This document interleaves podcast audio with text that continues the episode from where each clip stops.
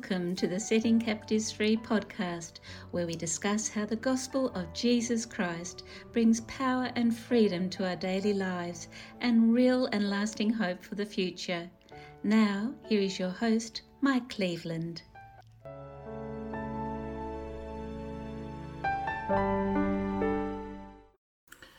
Well, this week we are considering Galatians 4 29 to chapter 5 1. Verse 29 says, At that time the Son born according to the flesh persecuted the Son born by the power of the Spirit. It is the same now.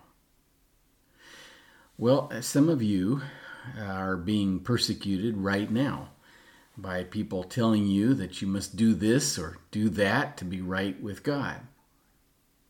And some of you remain trapped in sin because those guiding you have a do this, do that law mindset. And why do those under the law persecute believers in Jesus? Well, this passage tells us that putting yourself under law cuts you off from Christ and his grace. As Galatians 5 4 says, you who are trying to be justified by the law have been cut off from Christ you have fallen away from grace. Now, maybe you remember some of the older horror movies, you know, where they showed headless people walking around killing people. And Paul says that's what it's like to be under the law. Separated from the head, you fall from grace, and people who have no grace are persecutors of God's people. The Pharisees of Jesus' day said that they were upholding the law when they persecuted Jesus. And Paul says this same spirit is in all who seek to be justified by the law, just like when Ishmael persecuted Isaac, when the Pharisees persecuted Jesus, and when Saul persecuted the early church. And some of you are today enduring this same opposition from those who think they are upholding the law.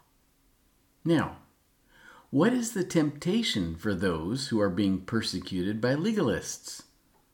Well, it's to give in and go back and submit and put themselves back under the burden and the bondage and slavery of the law. And that is why Paul writes, chapter 5, verse 1 of Galatians It is for freedom that Christ has set us free. Stand firm then, and do not let yourselves be burdened again by a yoke of slavery. You see, Paul here is calling us to remember that Jesus' body was nailed to a tree to free you from the curse and penalty of the law and from the power of sin.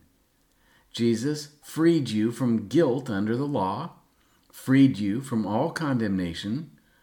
You just look to the cross to see that Christ is the end of the law for our righteousness. Romans 10:4. It is for freedom that Christ has set us free. And what are we free from?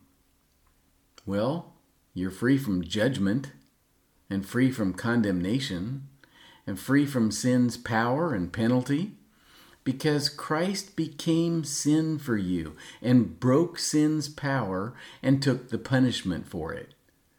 You are free from guilt because Jesus assumed all your guilt and made it his own.